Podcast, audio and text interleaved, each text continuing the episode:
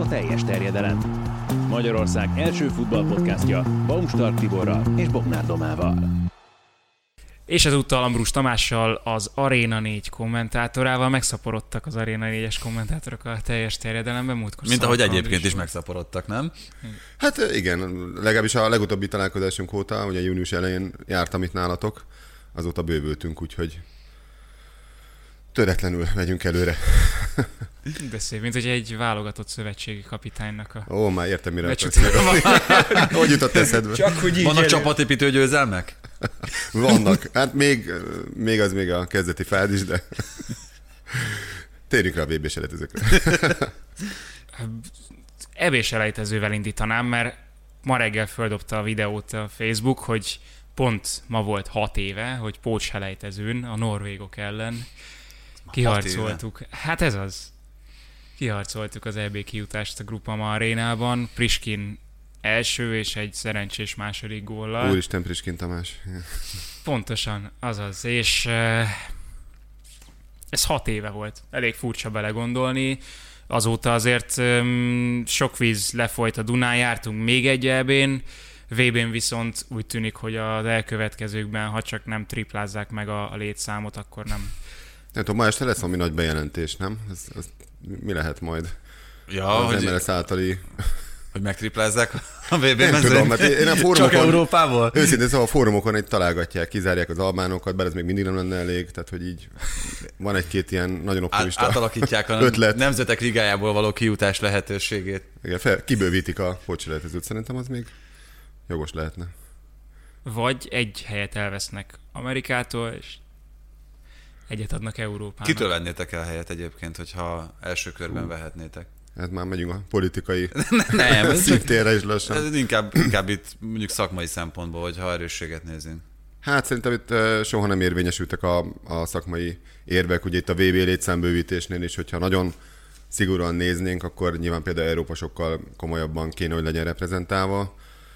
Úgyhogy itt ö, megy majd a lobbyerő, melyik földrészeket kell fejleszteni tovább. Jó, csak itt van egy, van egy olyan ö, megközelítés, hogy például, hogyha most csak számosságot nézünk, akkor Dél-Amerikának a fele ott tud lenni, az európai térségből pedig gyakorlatilag arról beszélhetünk, hogy kevesebb, mint egy harmad. Hát inkább azt szoktam nézni, hogy, hogy egy VB-n ki az, aki nagyon kilóg lefele. Az, azok az ázsiaiak, nem? és vagy az ázsiai csapat, vagy az észak-amerikai harmadik, tehát a Honduras, Jamaika, most talán Kanada lesz az, de hogy, de hogy az szokott nagyon még, és hát nyilván egy afrikai csapat az, az általában úgy Hát a dél-amerikaiaknál is vannak outsiderek, azért előfordult, hogy Ecuador bár egyszer tovább jutott, de aztán előtte ugye az első vb nagyon nem tett mély benyomást. Jó, perújakkal lehetett szimpatizálni legutóbb, de azért mégis azért nem az a kategória. Tehát azért én Dél-Amerikánál már csak az igazságosság elv alapján is kezdeném, mert tényleg már művészet lesz nem tovább jutni, bár mint látjuk a tabellát, egész komoly múltú csapatok kerülnek majd bajba. Nekem Bolíviából Ecseveri volt a kedvencem. Ah, Hány percet volt pályán? 98-ban? Négyet? Vagy? ja, Becserélték, és azonnal ki is állították. Na mindegy. Volt egy ilyen összeállítás nemrég, hogy kik azok a játékosok, akik nem jutottak ki soha VB-re, pedig mekkora válogatottakban játszanak. hát Mindegy. kijutott. Így van. Neki meg volt. voltak játékpercei VB-n, amit például Gerett Bél nem mondhat el magáról. Vissza a magyar válogatotthoz, szóval nem véletlenül hoztam ezt a hat évvel ezelőtti meccset, mert ahhoz képest azért abszolút pozitív a változás, azt hiszem, abból a szempontból, hogy nem csak az elvárások, vagy hát az elvárások maradtak, tehát mindig ki kell jutni, és mindig VB-t kell nyerni, de hogy elvárhatunk, és jogosan várhatunk el talán most már magasabb szintet, mint attól a csapattól. Tehát egy olyan kijutás, mint amilyen 2015-ben történt az EB-re, az most már kevésbé menne talán csodaszámba, nem? Hát csodaszámban semmiképp sem, azért nyilván azt nem hallgathatjuk el, hogy itt nagyon komoly reformok történtek, tehát az Európa bajnoki létszámemelés, a, a selejtezők lebonyolításának megváltozása, és tényleg azért minden, ami kezünkre hajtott, ha nem is a 16-os VB-re, de a legutóbbira ez a Nemzetek Ligája menekülő út, ez nagyon jól jött nekünk, mert amúgy csak negyedikek lettünk a Most is csoportunkban jól előtte. E, Jól is fog jönni, mert azzal, hogy ilyennyire fönt vagyunk, tehát ugye ott vagyunk a- az A csoportban, e, ez már szinte garantál egy minimum pótselejtezős szereplést a Következő EB-re. következő EB-re. Tehát ha nem is jön össze a selejtező sorozat. Tehát azt gondolom, hogy ez kéne legyen most a mérce. A VB kiutás azért láttuk megint, hogy messze van a realitásoktól. Azért itt van egy angol és egy lengyel csapat, amely tele van klasszisokkal. Pici hiányérzet van bennem a pesti lengyel meccs miatt, mert azt gondolom, hogy ha nagyon együtt lett volna a csapat, tudta volna tartani a jó formáját, ami mondjuk majdnem egy éven keresztül tartott, akkor esetleg beleszólhattunk volna, és akkor ma este nem Hát de akkor is hátradőve nézzük. elleni oda visszavágó. Az egy megint egy másik, tehát hogy nyilván akkor azt hozni kellett volna. Én azt gondolom, ott volt egy komoly mélypontunk, ben a hazai 0-4 is benne volt az angolok elleni játék, tehát én Márko Rosszival ellentétben én azt mondom, hogy volt még egy gyenge meccsünk, mert azt gondolom, ha jól emlékszem, az albánok elleni két meccset és az Andor elleni hazai mérkőzést emelte ki, mint amik nem sikerültek jól. Szerintem ez az angol meccs is nagyon el lett szúrva. Ennyire pipogyán nem láttam a válogatottat játszani, főleg ilyen erős csapatok ellen, tehát ez nagyon kilógott a sorból. Viszont az Európa bajnoki szereplésre visszatérve szerintem azt kitűzhetjük célul, nem, nem elvárás, tehát ez, ez körülbelül olyan, mintha azt mondanánk, hogy a Fradinak minden évben csoportkörbe kell jutnia, ami kitűzött cél, de sajnos láttuk az elmúlt években, hogy Fradinál magasabban jegyzett csapatok is el tudnak hasalni. Az EB-n is előfordulhat, hogy nem jön össze mondjuk egy pótselejtező, úgy, mint eddig, de szerintem ezt, ezt, ezt kéne tartani a következő időszakra. Márko Rossi lehet a nagy bejelentés? De hát azt már tudjuk, hogy a, a hosszabbítás, Vagy hogy nem hosszabbít? hogy mégse. Hát ugye most pár napja jött a hír, hogy 2025-ig talán Így van. meghosszabbítják a szerződést, hogy ezt akkor hivatalossá, de ahhoz nekem így túlságosan ilyen sejtelmesnek tűnik, tehát ezt már így nagyjából mindenki tudja akkor, nem? Hát ne találgassunk, mert... És akkor ezt most megszáfolják, hogy kapott egy jobb ajánlatot, vagy? De milyen jó lesz holnap hallgatni, hogy miket beszélünk. Igen. Micsoda hülye. Azért mondom, hogy ne, ne beszéljünk hülyeségeket, mert arra Hát, hát mi, mi is volna. emberből vagyunk, és ha, ha megnézitek a, a fórumokat, meg én is beszélgettem kollégákkal, uh, itt most mindenki találgat, hogy nem tudom, fölemelik az NBA létszámát, mert nem tudom, ilyen, ilyen, ilyen dolgokra is belegondoltam, hogy Az- ez mennyire köthető a válogatotthoz, vagy nem. Az, azt nem tartom lehetetlennek Mert egyébként. is Tehát volt itt a, hát meg, meg azzal kapcsolatban, amit uh, Csányi Sándor legutóbb Igen. Igen. nyilatkozott. Itt a vidék uh, Pontosan. De jobb... ez, Mindenki nem, ez nem a válogatott kapcsán egy nagy bejelentés. Igen, igen, igen. de Tehát, az, az biztos, hogy tehát a én vá- itt- oké, itt hogy a meccs, meccshez, tehát a meccs előtt lesz majd a bejelentés, de hogy biztos, Ezért- hogy a válogatottal kapcsolatos? Én abszolút ebben vagyok. Hogy... Honosítunk Jó, valakit, egyébként- hogy hogy elterelje minden a szót. Gondoltam, Földobnék egy másik dolgot, ami azóta motoszkál a fejemben, amióta mondtad ezt, hogy Gerett Bél például nem szerepelhetett világbajnokságon. Ezért gondoljunk bele abba, hogy 86 óta hány olyan, olyan játékos volt Magyarországon is, meg hány olyan csapat, amelyik, amelyik a közelében nem nézett VB-nek. Tehát, hogy És hány ember nőtt fel? Tehát ez egy 86, ez azt van, jelenti, a hogy szurkolókat is 35 nézve. éves emberekről beszélünk, akik akkor születtek, és, és nem láttak még. Hát én sajnos láttam 10 évesen, és élénken beleégett az agyamba az a szem, éjfélkor, vagy nem is tudom, mikor kezdődő mérkőzés a, a szovjetek Én hat éves voltam még csak, de, de emlékszem. Feldíszítettük magyar zászlókkal a szobát, és a fél időben szegény édesanyám mondta, hogy tép, vidd el innen ezeket a szarokat. Bocsánat, hogy ezt mondom. Imádta egyébként az országot, meg a válogatottat is, csak így az, az egy kellemetlen emlék, de legalább ott voltunk, és ez És igen, és akkor ki gondolta volna, hogy, hogy ezt még majd így fogjuk tudni Hát értékelni, mert tényleg, hogyha most végignézünk azon, hogy Gera Zoltán, Illés Béla, hány olyan játékos volt azóta, aki egyébként szerintem egészen kiváló volt, és még akár azt merem állítani, hogy a korábbi magyar válogatottakban is, amelyek VB-n szerepeltek, ott lett volna a helyük, vagy legalábbis mindenképpen egy kerettagságra érdemesek lettek volna. Ők, ők végigjátszották úgy a karrierjüket, hogy hogy még csak a vágyakozás is sokszor, sokszor már túl erősnek tűnt ezzel kapcsolatban. De ők nem játszottak európai top csapatokban. Most majd, hogyha ez a válogatott az elkövetkező tíz évben, öm, most már tényleg elvárás gyakorlatilag az EB kijutás, abból a szempontból, de ez nem is tíz év igazából, mert sokan már azért abból a szempontból benne vannak a korban, de hogy Gulácsi, Lipcse, Vili Orbán Lipcse, Szoboszlai Lipcse, hogyha Szalai Attilát elviszi egy nagy csapat, akkor már mondhatjuk azt, hogy négy olyan játékosunk van, aki meghatározó európai élcsapatban, reméljük, hogy meghatározó szerepet tölt be. Tehát ilyen válogatottunk nem volt. Hát igen, szerintem. hogyha végignézzük, én azt mondom, hogy top csapatban, most így, hogyha az európai elitet nézzük, szerintem Fehér Mikin kívül nem sok olyat találunk, aki, aki pályára lépett, mint ugye a Benficában. Gerára mondhatjuk, hogy Európa Liga elődöntőt Igen, is megjárt játékos. Hát igen, ugye visszamegyünk, Rutka Rudi, ugye a BL-ben játszott, német csapatban, német bajnok lett. Igen. Akkor, hogy a Lautern ugye más igen. kategóriát képviselt, mint ma. Hát igen, Lajos bár ő inkább epizód szereplő volt, de, Igen, de azért ott volt. Dortmund, Igen, volt egy időszak, hogy ez a német vonal, amikor sokan szerepeltek a. Kodbusz, ugye a Dárdai is bajnokok ligájában szerepelt a, Hertával, Király Igen. Gábor úgy szintén. Hát az a generáció az ezért okozott csalódást, mert azért ott ö, volt egy, egy időben nagyon sok Bundesliga játékosunk volt például, belga-holland bajnokságban is ö, szerepeltek még a 90-es években ö, magyar játékosok, és, Igen, és a közelében, közelében nem jutottunk. Nem, hogy a VB-nek, Európa bajnokságnak sem. Igaz, ugye ez még a bővítés előtt volt bőven. Úgyhogy önmagában ez nem tudom, hogy mennyire jelentene garanciát, de az biztos, hogy, hogy várja már a közönség. Tehát az EBI után is azt vártuk, hogy na akkor mondjuk Schäferért, mikor jön egy még komolyabb ajánlat, Szalai valóban el, tudja, el tud menni egy, egy igazi top csapathoz. Talán ez utóbbi most úton van. De akkor, hogyha így nézzük, és most ebben a San Marino elleni meccs, meg például a legutóbbi válogatott selejtező, vagy VB selejtezők is talán iránymutatást adnak, hogy akkor ahol próbálgatja Rossi a csapatot, ott lesz um, igazán kérdéses, hogy, hogy az EB selejtezőre, meg a következő VB ciklusra össze tudja rakni. Nektek volt ebben bármi biztatója? azokban a játékosokban, akik ugye az itt nem lévőket próbálták pótolni, pótolták. Ja, hogy most kifejezetten a legutóbbi meccsre gondolsz.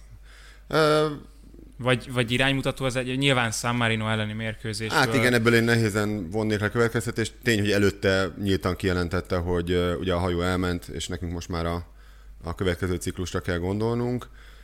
Mm, Ez tény és való. Volt ugye nagyon ígéretes generációnk, ugye ha itt EB-ről, VB-ről beszéltünk, volt egy olimpiai szereplésünk ugye 1996-ban, amikor emlékeztek rá, hogy, hogy meg voltunk győződve róla, hogy Sándor Tamástól kezdve nem tudom, Dombi Tibiig világklasszisok sora nő majd fel a szemünk előtt, aztán sajnos a, az ellaposodó szürke magyar fociba ők is beleszürkültek, pedig nagyon sokat vártunk tőlük. Én azért abban bízom, hogy hogy itt tényleg most néhány játékosnak sikerül olyan helyre kerülnie, és ott tartósan szerepelnie is, mert ez fontos. Tehát azért lássuk be, hogy voltak légiósaink, Bogdan Ádám is volt a Liverpool kötelékében is, de, de hogy ott megvessék a lábukat. Én nem tudom, például Szalai Attilát egy picit most lehet, hogy még félteném egy ekkora kaliberű csapattól, mint a Chelsea. Nem tudom, nem lenne egy ilyen kis középút, vagy egy ilyen átszállójegy, mondjuk egy nem tudom, egy Brightonba, vagy most mondtam Szerintem valami. Ez egy nagyon, ez a Chelsea. nagyon jó téma, igen. Tehát, hogy, hogy mi, mi miért volt itt az átigazolási plegykák körül.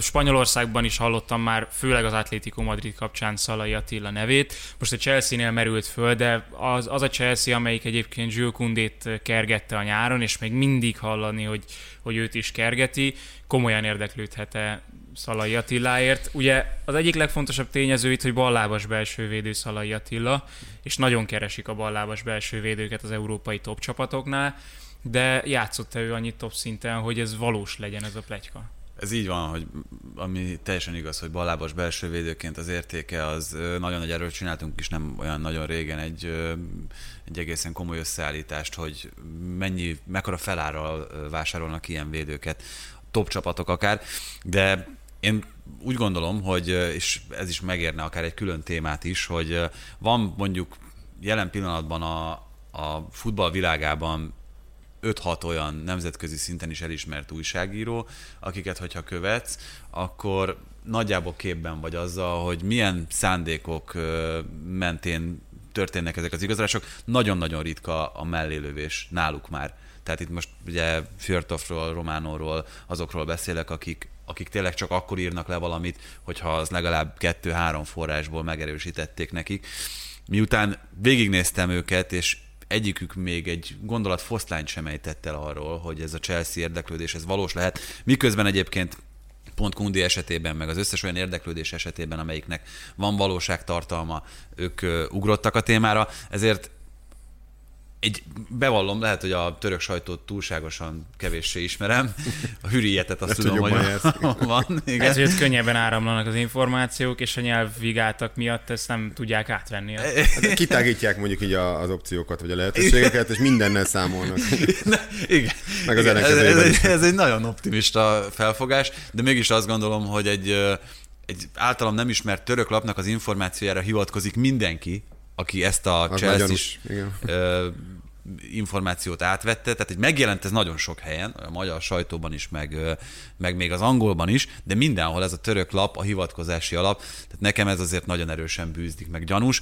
Nagyon örülnék neki, hozzáteszem, sokat is látok Szalai Attilában, meg meg abban, amit itt az előbb beszéltünk, hogy egy, egy különleges állatfaj, hogyha szabad így fogalmazni, mert belső védőből tényleg magas szinten nagyon kevesen vannak, akik, akik ballábasként kimagasló teljesítményre képesek. Tehát, hogy az lenne a jó, meg az lenne egyébként a, a, a természetes rendje ennek, hogyha ő ilyen jól teljesít, kiegyensúlyozottan, akkor valamelyik top csapat fog lecsapni rá, de ennek szerintem nincs itt most az ideje. Pedig belegondoltok, milyen jól hangzana, hogy, hogy egy német és egy angol csapat alkotja a védelem tengelyét.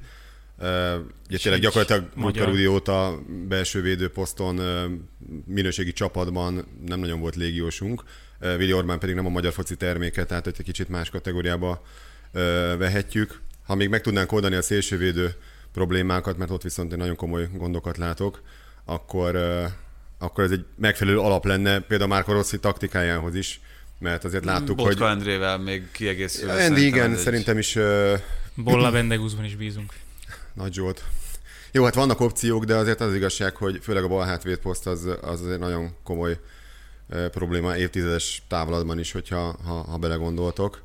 Uh, Kerkez Milos. jó, hát össze kell ennek állnia. Sok, de, de, de én- sok név van a kalapban, ugye?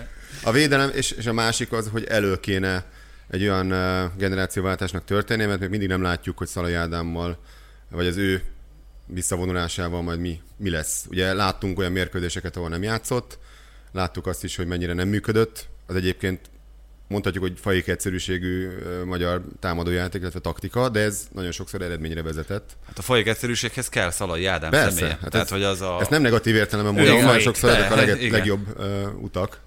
De, de hogy, uh, hogy őt ki fogja pótolni, hát az alkat alapján ott lehetett volna, hogy lehetne Novotni Soma, végre ugye nagyon örülünk, hogy gólt is szerzett, és kap egyre több lehetőséget a német bajnokságban, de nem tudom, hogy benne még mennyi fejlődési potenciál van, tehát nem látom azt a azt a pótlás, vagy azt az alternatívát, ami, ami ott esetleg Hát ha már itt a fiatalokról beszéltünk, még nagyon fiatal, de hát nyilván Tóth András um, Hengben az, aki, aki most talán a legnagyobb reményünk centerposzton, csak hát mm, az, az teljesen kizárt, hogy őt, őt így kiveszed Szalai Ádámot, beteszed a helyére, és akkor az úgy hasonlóképpen működőképes lesz. Viszont az örvendetes, hogy, hogy az látszik, hogy Rosszinak vannak alternatívái, és ezek az alternatívák ezek már többször beváltak. Tehát olyan esetekben, amikor nem számítottunk rá, kicsit még Szalai Attila is ilyen volt, hogy akkor mutatkozott be a Puskásnak a nyitó meccsén, amikor még tényleg szinte senki nem ismerte, hogy ő, hogy ő hol is játszik, kicsoda valójában,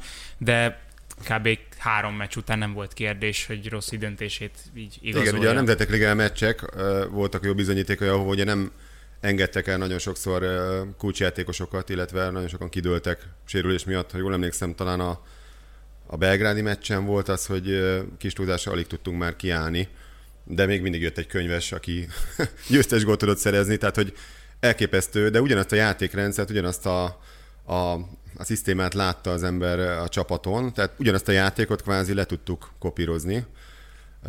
Ez tény és való. Ezért, ezért fájó nekem egy picit, hogy lehet, hogy törvényszerű volt az EB után megint abból az eufóriából egy ilyen visszaesés, ami megtörtént ugye 2016 után is, bár akkor hosszabbnak tűnt a hullámvölgy, andorai vereség és egyebek. Remélem, hogy itt most kicsit kijöttünk a vízből, mert a, a londoni meccs például számomra egy Szóval ott én is letargiába kerültem az albán meccsek után, de az megint visszaadta a reményt arra, hogy, hogy azért itt, uh, itt valami elindult, és ebből lehet építkezni. Hát meg szerintem ami a leginkább biztató ebben az egész szituációban az az, hogy amióta Márko Rossi a kapitány, szerintem ezt fontos kiemelni, azóta legfeljebb ilyen egy-két meccses periódusokról beszélünk, mint mélypont, nem? Az a baj, hogy tehát válogatott meccs, mivel annyira kevés van, ezért nehéz ilyen trendvonalat húzni, ahelyett, hogy a meccseknek a különböző kilengéseit értékelnénk mindig. És engem ez zavar a válogatott meccsekben, hogy, hogy itt nem, mit tudom én, hónapokat nézünk, mint egy klubnál, hogy egy, ez történt ez alatt a hónap alatt, amikor játszott hat meccset egy csapat az európai meccsekkel együtt, hanem egy válogatottnál igazából ilyen pici kétmeccses blokkokban tudunk gondolkodni, ahogy jönnek a válogatott szünetek, pedig hát itt inkább a mit tudom, három-négy éves periódust kéne így öm, átlátni, hogy itt, hogy itt mi is történt. Hát, ha ezt nézzük, akkor az összkép azért uh, inkább a pozitív felé Persze. gondolom, hogy egyetértetek. A szurkolók nagyon képesek ugye a mindenféle szélsőségek irányába elmenni, az EB alatt azért általában eufória volt, aztán jöttek az Almánia elleni meccsek, és megint ereszenek szélnek mindenkit, akkor nagyon sokan a Rossi távozását követelték, nem tudom, tehát nyilván én, én nagyon örülök, hogyha marad, de remélem ez a mai esti jelentés sem cáfolja ezt meg, mert nem tudnék elképzelni most per pillanat senkit a helyére, aki ennyire kötődik, mert ő kötődik is már azért Magyarországhoz, több szempontból is. Én nagyon-nagyon bírom, tehát hogy jó lenne, ha maradna. Ez szép végszó. Szerintem marad is. Amerika. Mert hogy azért ezzel is foglalkozol, nem is keveset. Dél-Amerikában ugye abból a szempontból nem bonyolult a helyzet, hogy Brazíliának és Argentinának különösebb gondjai nincsenek, maximum annyi, hogy éppen az adott selejtező öm, szünetre kiutazik haza Dél-Amerikába, Hát viszont viszont annyi bocs, hogy volt ennyire problémamentes kijutás a Brazíliának az utóbbi időben, mint amennyi... de Hát és Argentinának sem az, tehát Argentina közel volt, hogy 30 a, a léc is rezgett. Ugye emlékeztek rá, Igen, hogy kicentizték a kiutást. Én arra nem emlékszem, hogy ez a két gigász, akik kétségkívül ilyen a futballtörténelem kezdete óta ez a helyzet, hogy ők ketten a, a torony magas favoritok abban a zónában, hogy ennyire mind a ketten ki is Mhm. emelkednek, és ennyire hozzák a papírformát. Ez, ez, Ez talán egyébként szakmai munka kérdése, nem? Tehát ott Csicsi vagy Tite, vagy nem tudom, hogy hogyan érdemes. Te hogy szoktad mondani? Gyenge Balázs kollégánk Csicsi, illetve a Tóth Attila szintén kiváló kollégánk, brazil, brazil-portugál szakértők Csicsinek mondják, úgyhogy mondjuk Csicsinek mi is. meg, voltak közvetítéseink is eddig is sportra. Igen, Emlékszel, ott ott a kommentátor is így mondta, úgyhogy Igen, ez a helyes. Corinthiansban. Hogy Így nem tudom, hol volt akkor edző. Még elindult még a Thiago Silvát is néhányan előtették annak idején, igen.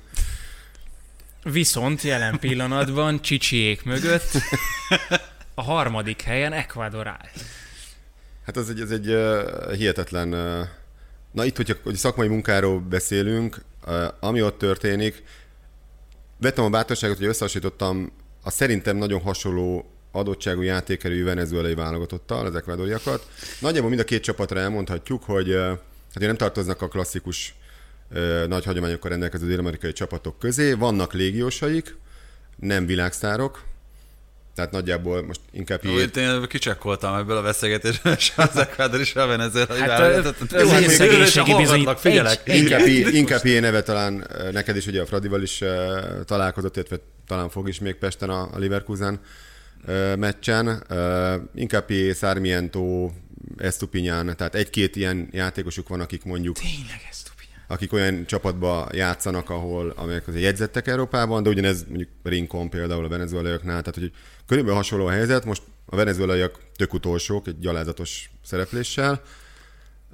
Ecuadornak van egy egészen káprázatos szövetségkapitány, ez a Gustavo Alfaro, egy argentin űrge, akit Európában mondjuk nagyon kevesen ismernek, mert ő többnyire odahaza dolgozott, rengeteg klubnál, elképesztő elismerésnek örvend, professzornak tartják, jól tudom, Csicsire is ezt, ezt a titulust aggatják ugye Brazíliában, Alfaro valami hasonló Argentinában, egy iszonyatosan jó küzdő, összeszedett csapat, és azt gondolom, hogy te ugye ott voltál Tibi a 2006-os VB-n, ugye az ekvadoriak előtte a japán-koreai VB-re jutottak ki először, ott még nem jutottak tovább a csoportból, 2006-ban már igen. Így van. direkt Angoloktól estek ki a legjobb 16 között. És, és akkor még a, a keret 90%-a hazai, tehát ekvadori bajnokságban játszókra épült, utána volt talán két Európában játszó légiósok 2006-ban, az egyik ugye Valencia, aki utána elment, és ugye a Manchester Unitednél egy egész komoly karriert futott be, és akkor kerültek játékosok, akkor figyeltek fel rájuk az európai klubok is. Most már azért nem is tudom, 19 légiós volt a legutóbb behívott keretben, tehát hogy mennyire megváltozott a helyzet náluk is. De nincsenek világsztárjaik, tehát azért olyanok, mint az urugváiaknak vagy a csileieknek, és mégis felülmúlják őket játékban. Úgyhogy én, én nagyon szurkolok nekik, az egyik személyes kedvencem egyébként az ekvadori csapat. Ez egyébként egy nagyon érdekes dolog, hogy mondod Álfárót, beszélhetünk Bielszáról, mint, mint argentin tanítómesterekről, meg mint, mint Simeonéról, mint, mint egészen kiváló szakemberekről, miközben volt bal szerencsém közvetíteni az argentin bajnokságot két éven keresztül. Én is belefutottam. hát, Ez még a Gangsta után, vagy már utána volt. Igen, szóval élvezetes valamilyen szinten, de hogy ott mondjuk a taktikai része az mekkora hulladék az egésznek, az, az, az, az valami, valami elképesztő. Tehát, hogy ez a bajnokság, most nyilván itt Simeone meg, meg Bielsa esetében is azért arról beszélünk, hogy kicsit többről van szó, de ez a bajnokság nevel ki olyan szakembereket, akik aztán utána ott Dél-Amerikát beutazva gyakorlatilag, ha valaki egy jót fog ki közülük, akkor, akkor elég erre, amit mond a Szekvádorral kapcsolatban. Hogy, hogy ez, ez egy furcsa, nekem egy furcsa kettősség, hogy, hogy ez abszolút jogos. azért az argentin bajnokságban sok minden ö, fontos, a taktika az, az nincs annyira előtérben, mint mondjuk az olaszban például. Igen, mondjuk a keménység tekintetében hasonló, tehát azért olyan hentes munkát, mint az argentin bajnokikon, kevés helyen látsz. Tehát, ha még így visszaemlékszel. A... igen, igen, igen, hát arra azért nem nehéz visszaemlékezni arra a mészáros munkára, ami a pályán zajlik Argentinában. Igen, néha még a bírók is veszélyben. Mi tudjuk. Azt hiszem, hogy több országban is ott. Igen. Dél-Amerikában. Viszont Észak-Amerikában más a futballkultúra, és bár megszokhattuk, hogy USA, Mexikó, pipa. És akkor ki az, aki még érkezik? Néha El Salvador, néha Honduras, Costa néha Costa Rica. Néha Costa Rica. Kicsit talán kiszámíthatatlan is, miközben Kanadában nem volt ilyen kultúrája a focinak, mint amilyen most összejött, már nem a kultúrában, hanem mint amilyen brigád most összejött. Alfonso Davisről már régóta beszélünk, most Jonathan David vagy David van még ott, aki, aki sztárnak mondható, de ez önmagában sehol nem garancia arra, hogy egy csapat kijusson a, a világbajnokságra. Most nagyon közel vannak, olvastam egy olyan sztorit, hogy akkora média felhajtás lett most már a kanadai válogatott körül, hogy az a Drake, aki ugye egy rapper, és akit általában sport kapcsán a Toronto raptors kötnek össze, mert hogy nagyon sok meccsre kijár, most meglátogatta a kanadai férfi foci válogatottat. Ami szentségtörés lett volna még tíz éven. Vagy hát eszébe se jutott volna, de hogy foglalkoznak Kanadában is a focival, és nem véletlen, mert reális esélyük van kijutni a vb re Hát pár év ezelőtti sztori, hogy ugye olyan szinten érdektelenség van, most már, hát szóval a helyzet az, hogy a, a, ugye van három Major League Soccer csapata Kanadának, a Vancouver, a Toronto és a Montreal. A Toronto ugye kétszer volt döntős is, ez nagy meglepetés, de ugye ez is jelzi, hogy azért hogy elindult az elmúlt években valami. De annyira nem jártak a nézők a meccsekre, és most is a, a 27 csapatos ligában, még a New York City, a, meg semmi hagyománya és nincs is szurkolója, mellette ez a három kanadai a legalacsonyabb átlag nézőszámú csapat, hogy pár éve egyszerűen a, a Maple Leafs, ugye a Toronto jégkorong csapata, és a csapata, bérletesének volt lehetősége ingyen kimenni a, a Toronto FC mérkőzéseire, mert nem voltak nézők, és bántóan üresek voltak a lelátók, miközben több amerikai városban 30-40 ezeres nézőszámok vannak simán. Viszont eljutottak oda, és mondod ezt a felhajtást, hogy legutóbb ugye a Kosztarika ellen játszottak egy sorsdöntőnek mondható VB selejtezőt, bár még csak a felénél járnak a, az utolsó körnek, de nagyon jól állnak, megverték ugye 1-0-ra Kosztarikát, közel 50 ezer néző előtt Edmontonban, ami tényleg a pár éve valaki ezt mondja... Az Oilers szurkolók mehettek be ingyen? Vagy? Lehet, nem tudom. Nem, de tényleg a válogatott az ott, aznak van most már egy kultusza. Nyilván ebben viszont nagyon nagy segítség. Mondod, hogy Davis vagy David nem önmagukban az, hogy klasszis játékosok, nem biztos, hogy elegek ahhoz, hogy, hogy mondjuk egy klasszis válogatott is kialakuljon, de azért ők már olyan szintet képviselnek, főleg Davis, akik marketing értékben is, tehát a szurkolók válogatott mellé állításában is sokat segítenek, magának a sportágnak a népszerűsítésében, mert Kanadában azért nagyon a futottak még kategória, talán még most is a foci, de ez az 50 ezer néző, ez, ez számomra ez egy nagyon És ezért mondtam, ezért, ezért fontos számomra is a, a Drake story. Tehát, hogy itt a játékosok érezték magukat megtisztelve, hogy a meccs után meglátó, leparkolt elvileg egy bazi nagy autóval a stadion előtt, és a játékosok ami ott tudták meg, Limuzin. Hát valami ilyesmi volt, és a játékosok ott tudták meg, és a játékosok voltak teljesen ledöbbenve, hogy Drake meglátogatja őket egy meccs után. Tehát, hogy a foci az ott más, más szinten Hát van. miközben tényleg Davis említve, ő, ő nemzetközi szinten világklasszis, tehát hogy az a, ha A világ az, egyik, egyik az egyik legjobb, ha nem legjobb bal hátvédje, Igen. tehát hogy most te- arról beszélünk tényleg, hogy ő akárhol a saját közegében mozog, ezt kell, hogy kapja visszajelzésként, hogy igen, basszus, nem sokan vannak, akik jobbak nálad abban, amit csinálsz. Alfonso Davis az egyik legnagyobb rajongója Drake-nek, és elvileg az volt a párbeszéd, hogy mondták neki, hogy, hogy nem írta neked Drake, hogy, hogy itt van, mert elvileg itt van. És Alfonso Davis teljesen lesokkolódott, hogy itt van Drake, nézte a telefonját, hogy tényleg írta neki, nem írt neki, de ott Jó, volt. lehet, hogy azért ez föl volt építve ez a sztori, de arra felé azért ez benne van. De az biztos, hogy emiatt aztán tényleg az egész ország hallott erről a sztoriról, és akkor fiatalok is, Drake rajongók, akkor azt mondják, hogy hát lehet, hogy ez cool, ez a válogatott, akkor én is megnézem. Bár a focit. Eldobják a, eldobják a botot, korcsolyát, Sisakot. sisakot. Hát vagy legalábbis kiegészül egy újabb. Azért, hogy a női válogatottnak volt már egy népszerűsége, meg ugye sikeres is volt.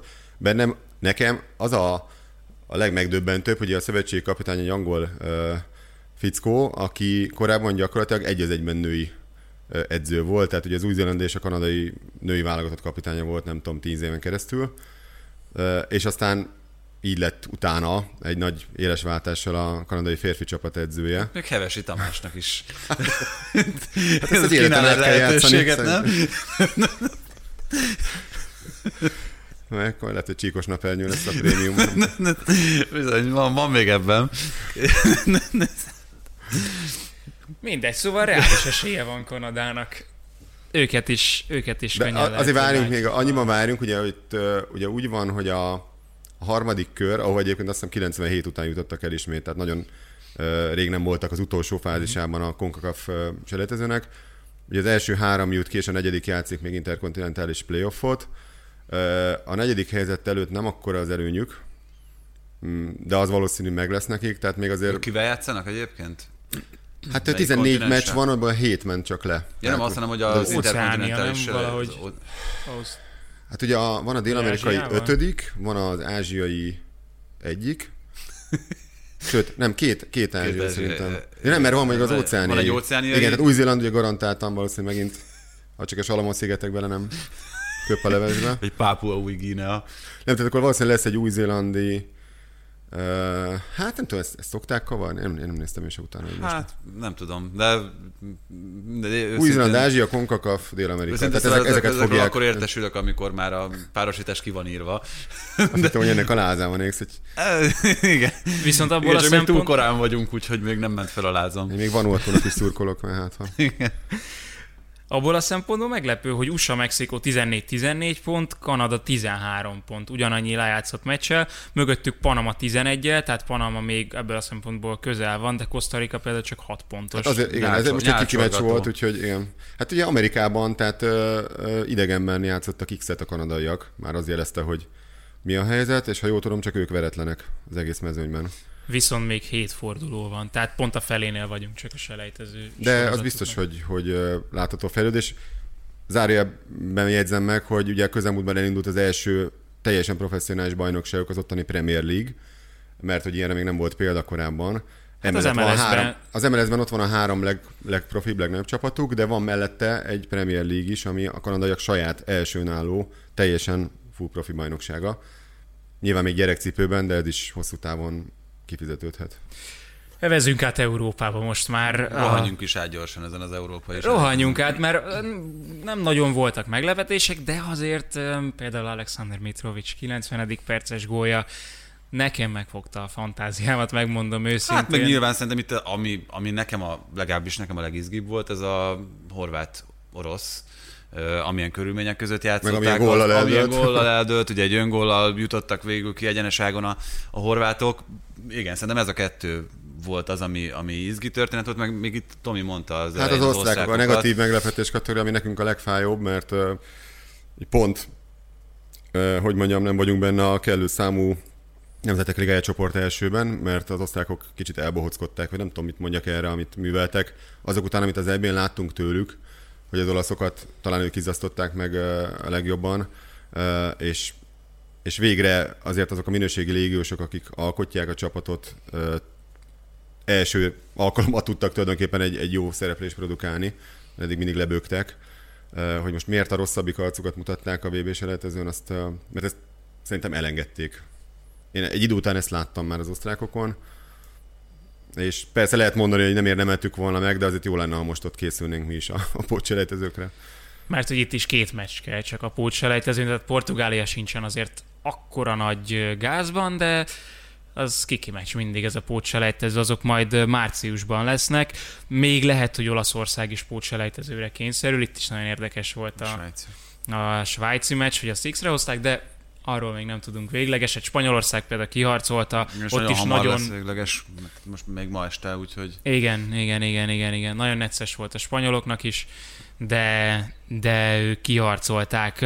Dánia százszázalékos, és még északabbra menve a skót válogatott pótselejtezőt játszhat majd, könnyedén lehet.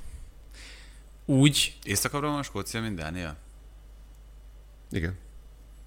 Hát a skandináv, földrajzi értelme vett, vagy kulturális értelme skandináv térségből ugye a legdélebbi Dánia. Hát igen, mert Németország Skócia pedig ugye a brit igen. sziget észak, igen, igen. Tehát Ah, hát ezt így most nem rajzoltam meg a, a, a szélességi fokok mentén, hogy, hogy hogyan van, de jó, de kicsöngetsünk. jó, megy ott északon a, a Tominak, brigádnak. Tominak ez szakterülete, csak azért kérdeztem. Hát igen. A geográfus mi voltam révén, igen. Földrajzóra. 11 óra 47 perc. De a kicsöngetek, bocsánat. nem, nem, majd kicsöngettek. ha én mondom. Következő órán dolgozat. Ehm, Vegyük most Skóciát, mit szól? Na, igen, bocsánat, nem vegyük akartam Skóciát. megakasztani. Vegyük Skóciát. Um, több dolog miatt is oda terelődött azért a figyelem most. Az egyik az uh, nyilván a válogatott, amelyik az ebben sem szerepelt rosszul, de beleszaladt pofonokba. Azért nehéz azt elképzelni, hogy egy VB-n a skót válogatott komolyan hely tudna állni, miközben vannak világsztárjai. Hát, eh, nem sűrűn szoktam veletek vitatkozni, mert eh, hihetetlenül eh, tudással rendelkeztek. Én akkor inkább úgy mondom, hogy nekem más a véleményem. Tehát én szerintem pont, hogy ennek a csapatnak az egyik ismérve, hogy nincsenek igazi világsztárjai. Tudom, hogy Andrew Robertson neve halattán mindenki egyből mondja, hogy akkor a Liverpoolban a világ egyik legjobb csapatában kvázi alapember. Megint zárójelben azért a közelmúltban értéköt kritikák, és ugye volt egy olyan fórum, ahol a, azt az egyik atlétika elleni meccsen Cimikász játszott a helyén, és hogy fákjákat gyújtottak a, a pulszurkolók, mert van, akik már nem feltétlenül tartják őt mondjuk ennek a posztnak ott az első számú várományosának, de ettől egy nagyon jó játékos, és én ezt készséggel ismerem. Én azért sztárnak őt sem most, hogyha megnézitek a, a Liverpoolban, hogy közvetlen mellette tényleg milyen sztárok vannak, ő azért nem egy meccs eldöntő kategória, még ha remek beadásai is vannak. De jó játékos, jó játékos meg Tomini, meg jó is lehet, mert ugye nem annyira idős még, illetve Tierney, tehát vannak jó játékosaik, de én abszolút megint az egységet emelném ki náluk. Ugye elkaptak egy nagyon jó fonalat a, a belgrádi kicsit szerencsés, meg az egész Pocseltőnek én azt mondom, hogy nagyon szerencsés végkimenetele volt. Azt hiszem két 11-es párbajt nyertek meg, ami baromira összekovácsolta őket. És, de azért az a csapat, amelynek egy közel 40 éves veterán kapusa az egyik fővezére, én nem, nem mondanám, hogy, hogy, hogy ennél több benne lehet. És egy picit a, a skót bajnoki tapasztalataimra is alapozom, mert azt viszont hétről hétre van szerencsém az Arena 4-en um, kommentálni. Én nem, látná, nem látok olyan előrelépést a skót bajnokságban. Um, vannak fiatal tehetségek, például a Turnbullt nagyon sokat emlegetik, nekem nem, nem a szívem csücske, tehát nem látok benne olyan technikai képességeket, hogy, hogy ő kinőni meg magát. A Celticnek egy fiatal portugál, meg egy fiatal brazil, ö, japán a minőségi pluszta Ezt tulajdonképpen. láttuk. Ez láttuk a legutóbbi ellen. bajnokin is az ő négy góljukkal nyertek. Pesten, mint lecserélték őket, a Fradi hát még tart 20 percet, a talán meg is fordítja a mérkőzést. Szóval nem vagyok annyira elájúva tőlük, de láttam, hogy nagyon ráztad a fejet például Robertsonnál. Hát nem ráztam, abban nem értek egyet, hogy tehát attól, hogy, hogy ő nyilvánvalóan nem, nem olyan klasszikus értelemben vett világsztár, mint amilyen akár mondjuk a másik oldalon Alexander Arnold, hogyha itt a Liverpoolnál maradunk, mert ő szerintem minden kétséget kizáróan rendelkezik azokkal az attribútumokkal, amik, amik egy világsztárnak a sajátjai. De több még Robertson én meccsel döntő embernek tartom, pont amiatt, hogy hogy milyen szerepet vállal ő támadásban, védekezésben egyaránt. Kicsit Alfonso Davis a kanadaiaknál, nem? Tehát, hogy most... A válogatottban sokkal uh, több kreativitás van neki, ugye, hát megengedve, vagy hát úgy mondjam, kötetlenebb is a szerepköre talán, vagy uh, uh, ugye más, mint a Liverpoolban, ott be kell állni a sorba.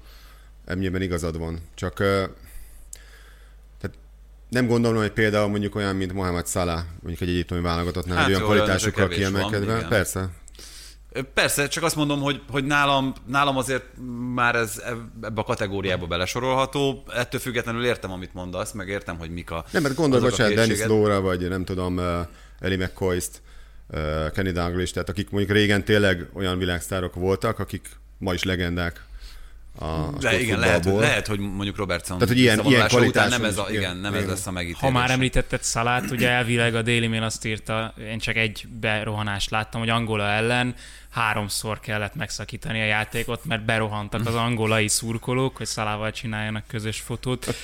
Robertson miatt hányszor szaladtak be ez, a Jó, ez nagyon jogos felvetés. A Abszolút. Jó, igen, igen. Hát ilyen, jó, de, ilyen de, de, nem. Jó, oké, kifinomítom a, a gondolataimat, mert lehet, hogy igazságtalan voltam vele.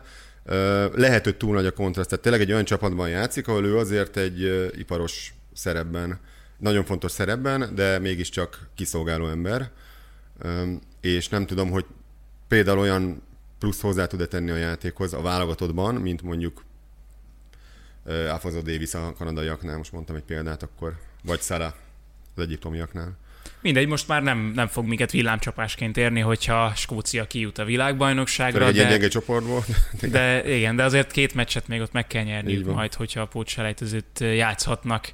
Viszont azon már nem lepődünk meg, hogy a Rangers megelőzi a Celticet a Skót bajnokságban de hát ez azért nagy részt talán Gerard nevével volt összefűzhető az utóbbi két évben, vagy másfél évben, mert hogy mindig csak arról kaptuk az értesítést, te bizonyára közelebbről is láttad ezt a dolgot. Én arról kaptam mindig az értesítést, azt láttam, hogy 10 meccse veretlenek, 25 meccse veretlenek, 80 meccse veretlenek, az elmúlt évezetben veretlenek, úgyhogy Gerard volt a padon, és, és mint hogyha egy egészen más dimenzióban játszottak volna a Skóciában. Közben Gerard csapatot váltott.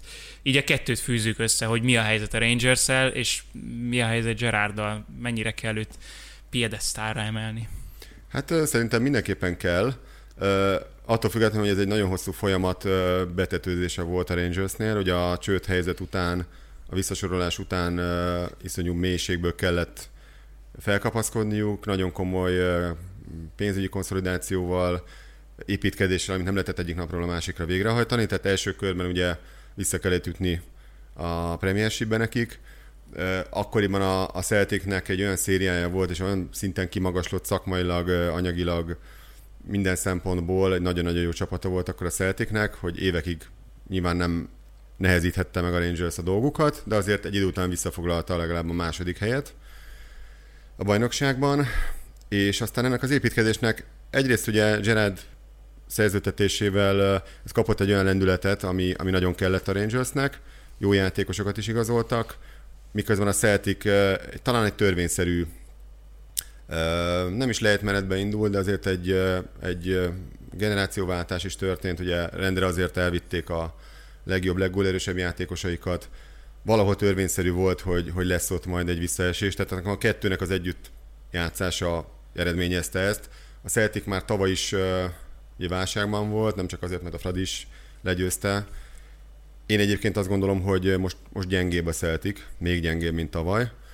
A, talán szeptemberben volt egy ilyen szurkolói szavazás, ami minden idők leggyengébb szeltikének választották a 2021-22-es Ezek a szurkolói csapatot. szavazások, ezek valahogy mindig az adott Igen, adott a, a, pont. a düh az ilyenkor a legerősebb. Én, én annyiban tudnám ezt megerősíteni, hogy én nagyon nem voltam elájóva, és megint nagyon bánom, hogy, hogy a Fradi ilyen állapotban találkozott velük, mert szerintem ezt a Celticet könnyebb lett volna akár oda visszaverni, mint tavaly.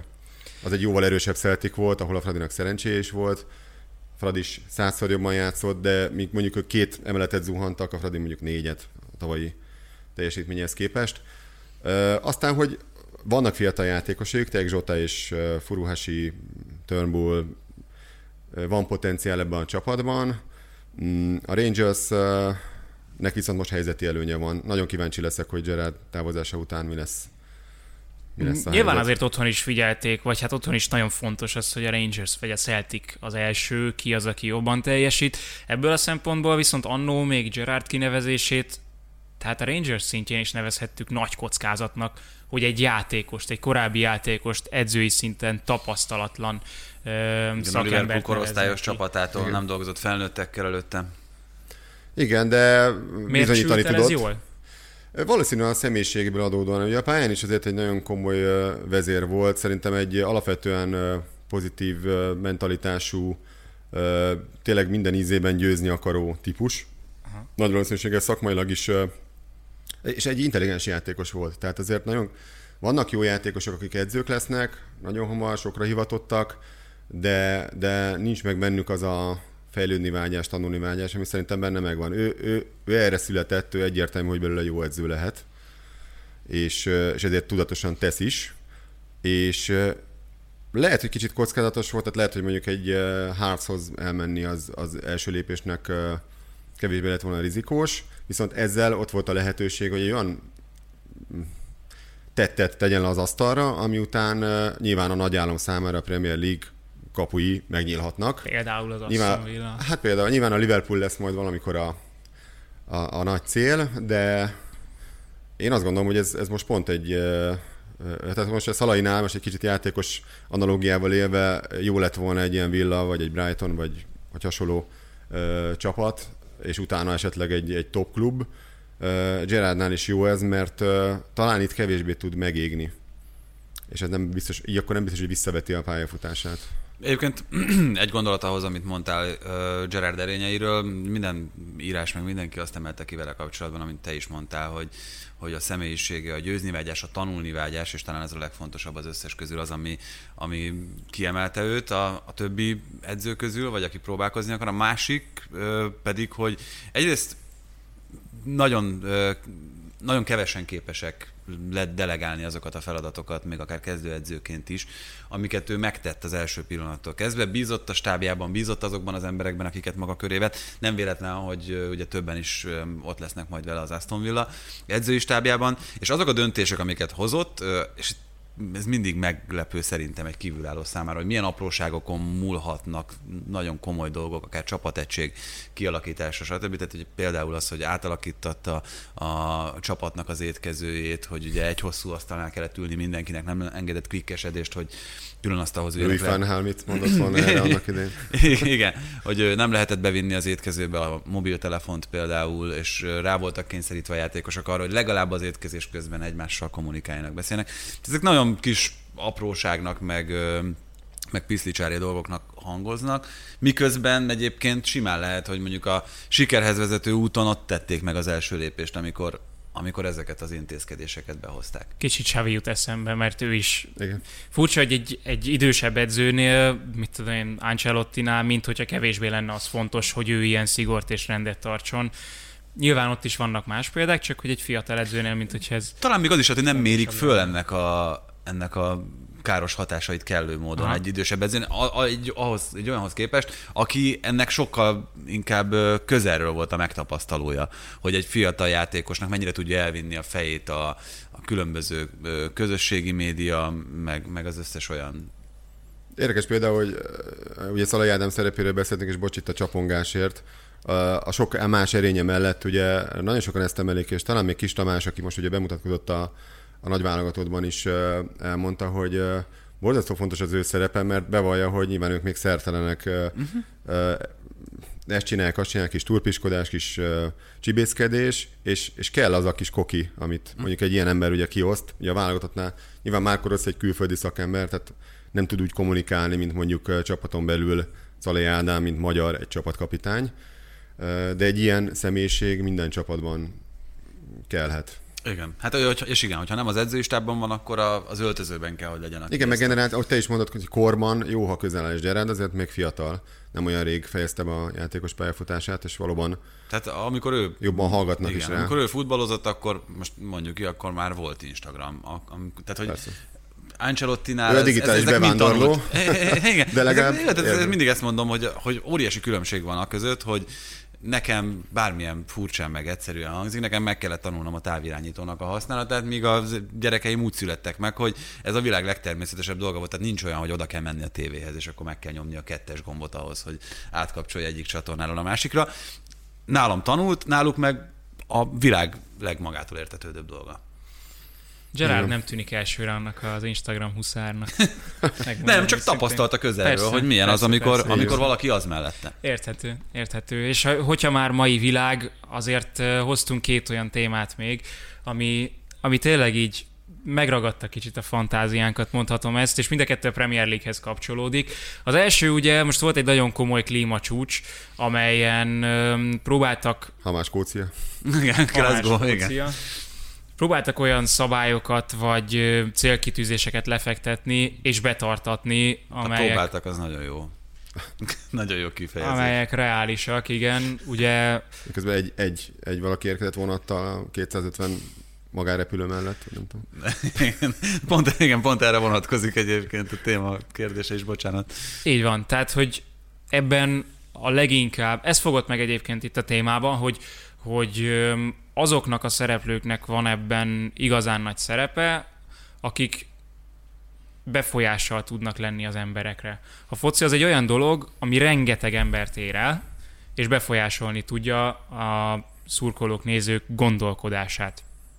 Ezért tartják fontosnak a Premier League-ben, a különböző ilyen ö, politikai témájú dolgokban, bizonyos politikai dolgokban az állásfoglalást, de ebben a talán ebben a környezetvédelemben és a klímavédelemben, vagy tudatosságban annyira még nem járt élen a futball, viszont egyre többször merül fel, hogy például az, hogy egy csapat Anglián belül repülővel utazzon meccsekre, olyan repülőutakon, charterjárattal, ami 15 perces repülőút, egyre többször vett föl kérdéseket. Így van, konkrét példa ugye erre a Manchester United, amelyik Carringtonból a Newcastle-be repülés az kevesebb, mint 15 perc elvileg, miközben mondjuk vonattal, vagy más egyéb közlekedési eszközzel, ahol egyébként, ahogy például nagyon sok országban ezt, ezt használják meg, régen egyébként Angliában is ez, ez abszolút bevett szokás volt, csak hát vannak kényelmi szempontok, csak azok a kényelmi szempontok valóban annyira lényegesek-e, hogy, ö, hogy emiatt sokkal nagyobb Én annak idején Budapestről mentem Newcastle-be busszal a Fradi meccsre, 1996-ban. Nem volt könnyű. Elektromossal? Na, persze. Elektromos neoplán a 90-es években. Nem, hát igen, itt valahol meg lehetne találni a határt. Ugye az igazság, hogy itt nem csak a, a kényelmi szempontok, hanem egy kicsit az intimitás is belejátszik. Tehát azért ezek a csapatok, itt már biztonsági szempontok is felmerülnek, mert ezeknél a sztároknál iszonyatos értékeket képviselő játékosokról van szó, akik ha mondjuk nem tudom, vonattal mennének, azért most ott vegyülni a, a Hát ott is ki lehet bérelni egy hát ki kocsit, lehet, meg, meg be lehet juttatni őket Nehezebb a keresztül, meg, tehát, hogy Nehezebb a megszerzés, mint a saját edzőbázisról, a saját, mert vannak ugyan saját repülőgépeik is már a, ugye a nagyobb csapatoknak, de például emlékszem, hogy a, a, a Fradi talán Zalaegerszegre, vagy hova ment? Arra elég nagy hírverése is volt, persze ez is egy ilyen unikális alkalom volt, az előző szezonban volt ilyen, hogy vonattal mentek le. Ö, Intercity-vel nálunk is azért két-három óra alatt mindenhol oda lehet érni, és amúgy is ö, a busznál ugye környezetkímélőbb. Én egy kicsit ö, ebben a nagyon felgyorsult tempóban, ahol mondjuk egy Liverpool ö, hol Madridban játszik, hol Brightonban, hol Liverpoolban két-három naponta kell itt gondolkodni a, a, a váltáson, hogy, hogy ezt a kényelmi szempontot, ezt akár szakmai megközelítésből is feladják-e. Én sem látom, hogy feladják, miközben azt gondolom, hogy egyébként, a, amit te is megfogalmaztál, Doma, hogy a helyes út szerintem az lenne, hogyha feladnának ebből a kényelemből valamit legalább, és példát mutatnának, hogy példával járnának elő. Viszont ahogyan ez rengeteg problémával van, addig jár a korsó a kútra, amíg el nem törik. Amíg nem jön egy olyan komolyabb visszhangot kiváltó cikk, bejegyzés, vélemény, hogy nézzétek meg, mit csinálnak a Premier League csapatok, és pont ezért beszélünk róla, mert most még nem nem mainstream dolog az, hogy erről beszéljenek, de már azért a BBC-n jelennek meg cikkek ezzel kapcsolatban, már azért egyszer-egyszer megkérdezik az újságírók, hogy ezek valójában szempontok-e ilyen kluboknál. Pont ezért mondom, mert jönni fog egy olyan kiváltó, ha nem is botrány, de egy, de egy ügy, biztos vagyok benne, ahol kénytelenek ezt meglépni a Premier klubok, mert ezt kívánja a, a mostani közhangulat. Igen, a, a most felnövő fiatal generációk részéről egyre nagyobb lesz a nyomás ez ügyben. Pontosan. Ja, majd Greta Thunberget ki kell nevezni, nem tudom. Sajtófőnöknek valamelyik példát mutat. Premier League logisztikai igazgatójának. Abszolút, hát elég jó uh, tanácsadó stábja van, hogy hallom, tehát van neki marketinges és meg sok minden. Úgyhogy szerintem ez inkább ilyen közép-hosszú távon reális cél, talán inkább a hosszú távot mondanám. Tehát azért ez nem, a, nem biztos, hogy a mi, hát azt nem mondom, hogy a mi életünkben nem lesz ennek már nyoma a változásnak, de lehet, hogy a nyugdíjas kor környékén inkább, tehát Miközben... ne várjuk azt, senki nem váratja reálisan nézve azt, hogy ez így megváltozik egyik percről a másikra. Pláne úgy egyébként, hogy, hogy mellette ott van az, hogy a, az emberek nagy része is civilként így gondolkodik most már, hogy egyébként költségkímélő ö, okokból is, hogy azt mondod, hogy Milánóba el tudsz jutni 8000 forintért repülővel oda-vissza, vonattal ugyanez. Alig több egy óra alatt. Forint. Igen. Igen. és akkor hálókocsiban alszol meg. De nagy, tehát nagy különbség van a között, hogy valaki Um, nyilván szennyeznek a menetrend szerinti járatok is, de nagy különbség van a között, hogy valaki Igen, azért 200 fős járatra fölugrik és tele géppel elmegy, meg a között, hogy 20-25-en Tök jogos. egy charter járat. Az ökológiai lábnyomunk egyfőre jutva kisebb lesz, hogyha 200 Hát egyrészt meg igen, meg a, meg a járatos gép egyébként is felszáll, a magángépnek nem lenne muszáj, tehát hogy ez, ez, egy, ez egy teljesen jogos felvetés. Így van, miközben a játékosok érdekeit abból a szempontból is védenék, hogy hogy ugye a sérülés kockázata elvileg, hogyha hosszabb az út, akkor, akkor nagyobb, viszont van, amiben a repülők esetében nagyobb, tehát ezt is borzasztó nehéz megítélni. Amit egyáltalán könnyebb, hogy ugye Angliában komoly történelme van annak, hogy mit hogyan kezelnek a lelátókon, mit engednek, mit nem engednek. Természetesen a 90-es, 80-as, 90-es évek, 90-es inkább elején történtek miatt nagyon régóta már csak ülőhelyeket engedélyeztek Angliában. Most jutottunk el arra a pontra, hogy megint lehetnek majd állóhelyek Angliában, január és egyébként január 1-től, miközben Skóciában is hasonló volt a helyzet, tehát én azt, azt olvastam először, hogy ott a Celtic és a Rangers esetében az abszolút szempont volt, hogy több embert tudjanak beengedni, ott is próbálták visszahozni a, az állóhelyeket hogy, hogy, hogy az Angliában ennyire sokáig tartott, miközben ugye Németországban abszolút működik, és, és van, nem tudom, Olaszországban is vannak állóhelyek, nem? Nincsenek. Nincsenek? Hivatalosan nincsenek. A, táborok azért általában a, igen, állnak, a, a kanyarban az... mindenki áll, de ettől függetlenül ott nincsenek hivatalos állóhelyek, amiről egyébként ott is vita folyt, mint ahogy Magyarországon meg nagyon sok helyen, hogy egy műanyag székre állni sokkal kockázatosabb, meg veszélyesebb, mint hogyha dedikált állóhelyeket Abszolút, alakítanának. Nyírkos időben tapasztalat, hogy volt már is lecsúsztam pár de az csak a nyírkos idő miatt? Hát csúszik. A büfé zárva volt. Nem, de hát az angoloknál azért az, hogy ez egy sokkal érzékenyebb téma, az ugye érthető. Nekik azért Hillsborough az egy olyan ö, tragédia volt, sok, sok ö, lelátói, mondjuk így, hogy affair volt, de az, az nekik annyira beleégett a, az emlékezetükbe, hogy ez, ezt a témát felhozni is nem egyszerű. Ugye mi nagyon sok hozzátartozó él az ottani, a gyakori áldozatok közül, Viszont látják most már a jó példákat, hogy ez hogy működik mondjuk egy Dortmund esetében, vagy más, akár német csapatoknál. Én ezt abszolút üdvözlőnek, üdvözítőnek tartom, tehát Üdvözíteni látom. tartom, miközben ugye ezt hozzá kell tenni, hogy 20 Premier League csapat van, és abból egyetlen egy csapatnak jár be az ultra csoportja meccsekre, az a Crystal Palace, tehát hogy öm, De az ultramozgalomnak mondjuk ott nincs is olyan hagyománya, tehát a Palace inkább egy ilyen európai világos, csak nekem egy kicsit, nem tudom, is. ti hogy vagytok vele, nekem egy kicsit a, a, az ultrákhoz kapcsolódik az állóhely, mint olyan. Nekem Németországban nem, is nem vannak az, hogy ultrák. ultrák, az, hogy, az, hogy sz- olcsóbb helyek, szurkolók, az a, az a Hát, Fia, A Millwallnak társadalmi sincsenek osztály. ultrái, viszont mondjuk elég komoly huligán csoportjai. Tehát van, vannak szervezett csoportok, de azok nem, nem úgy van, mint mondjuk nálunk a Monsters, vagy más csoportoknál, hogy egy ilyen megjelenésben, tehát ezek, ezek megnézel egy akár bármelyik futballhuligános filmet, ugye látod, hogy ezek nem tudom, tehát nagyon fura figurák, nagyon eklektikus kinézettel, akár az öltözékükben, a frizurájukban, vannak kopaszok és nem kopaszok, teljesen hétköznapi menedzserek, akik hétvégén berekednének, vagy, vagy csak egyszerűen kieresztenék a gőzt. Nekik megvan az igényük erre, ott konkrétan a, az ultramozgalomnak, ami egy déli eredetű mozgalom a, a látói kultúrában, azt ők annyira nem tartják követendőnek, de, de szerintem maga az, hogy állva nézhessék a mérkőzést, ugyanúgy megéljék a közösségi élményt, csak más módon, mint mondjuk, tehát nem pirotechnikát fognak használni. I- Igen, csak nekem ennyi, annyi a problémám ezzel, hogy azok a stadionok, ahol ezt engedélyezték, a két Manchesteri klubnál, a Chelsea-nél, a Cardiffnál, Hát ezek színházak. Ö, Már igen. Igen, és ugye pont arról beszéltünk, hogy itt en, ennek a teljesen természetes folyamányaként a jegyárak az égbe szöktek. Hogyha egy kicsit lejjebb is kerülnek azzal, hogy, hogy, hogy állóhelyek lesznek, attól még az a réteg, aki az állóhelyeket kultiválta a stadionokban, kiszorult szerintem Angliában. A nagy része, igen. Üdvözítőnek tartom, tehát hogy a, a, eddig egyetértek, csak a mondat másik fele ö, nálam az, hogy viszont az értelmét egyelőre nem nagyon látom.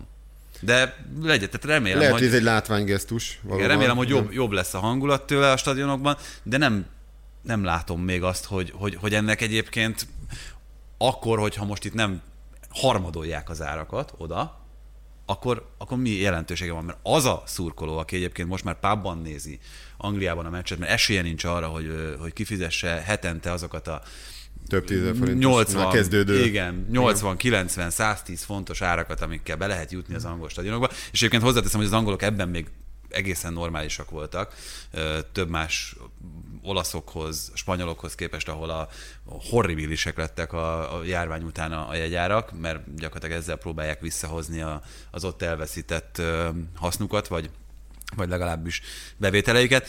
Ö, azzal együtt én azt látom Angliában, hogy, hogy ez az igazi akadálya annak, hogy a, az igazi régi lelátói hangulat visszaköltözzen a stadionokba. Más a cél, más a, az egész elképzelés, más a filozófia.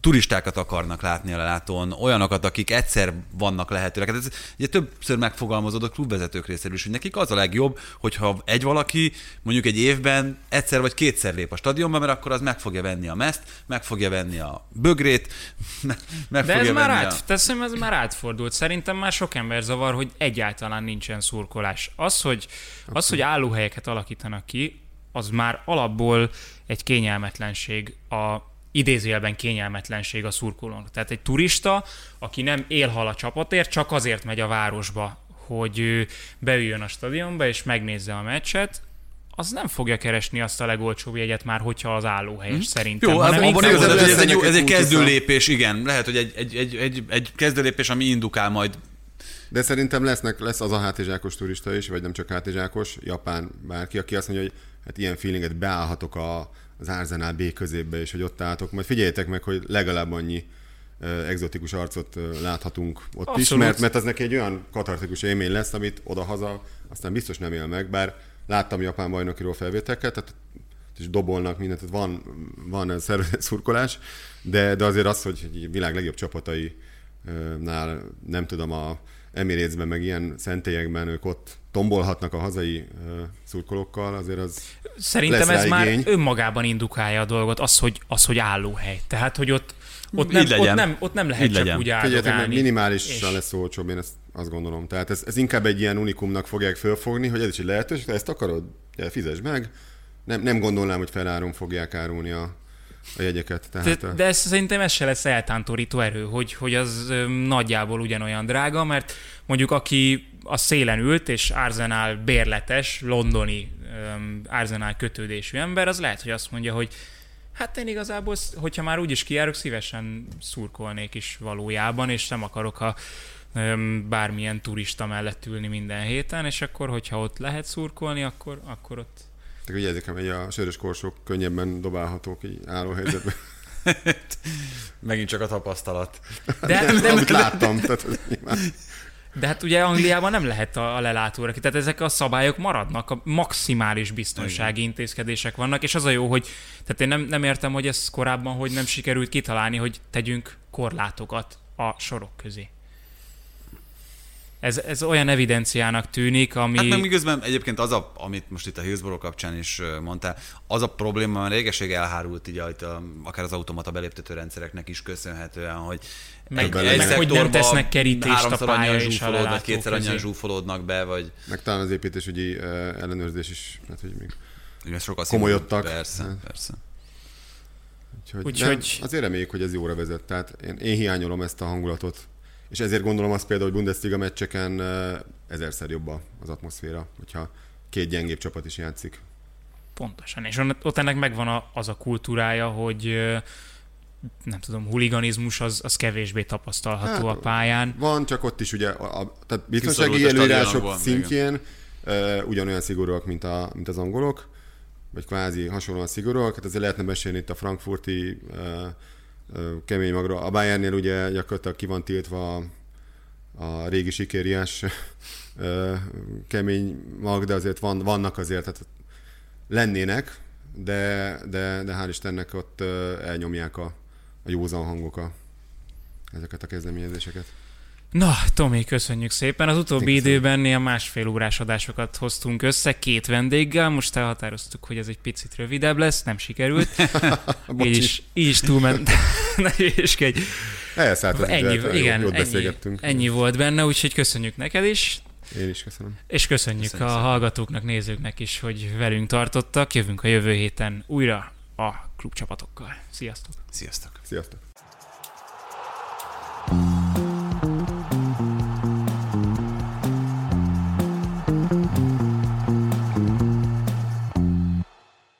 Ha más podcastekre is kíváncsi vagy, hallgassd meg a Béton műsor ajánlóját. El tudod képzelni, hogy a podcastet, amit éppen most hallgattál, fél év múlva már a mesterséges intelligencia generálja? Mi sem. De ha érdekel, eljött már a gépek lázadása. Hallgass bele az Embertelen podcastbe. Orsós Lajos vagyok, a műsor házigazdája. Egyelőre még élőben. Egyelőre. Fedezzük fel együtt, hogyan ismerkedik, randizik, mesél és vitatkozik Betty és Péter, két teljesen mesterséges intelligencia. Lajos, a podcast címét mond még egyszer, Léci. Oké. Okay. Embertelen podcast. Ez a műsor a Béton közösség tagja.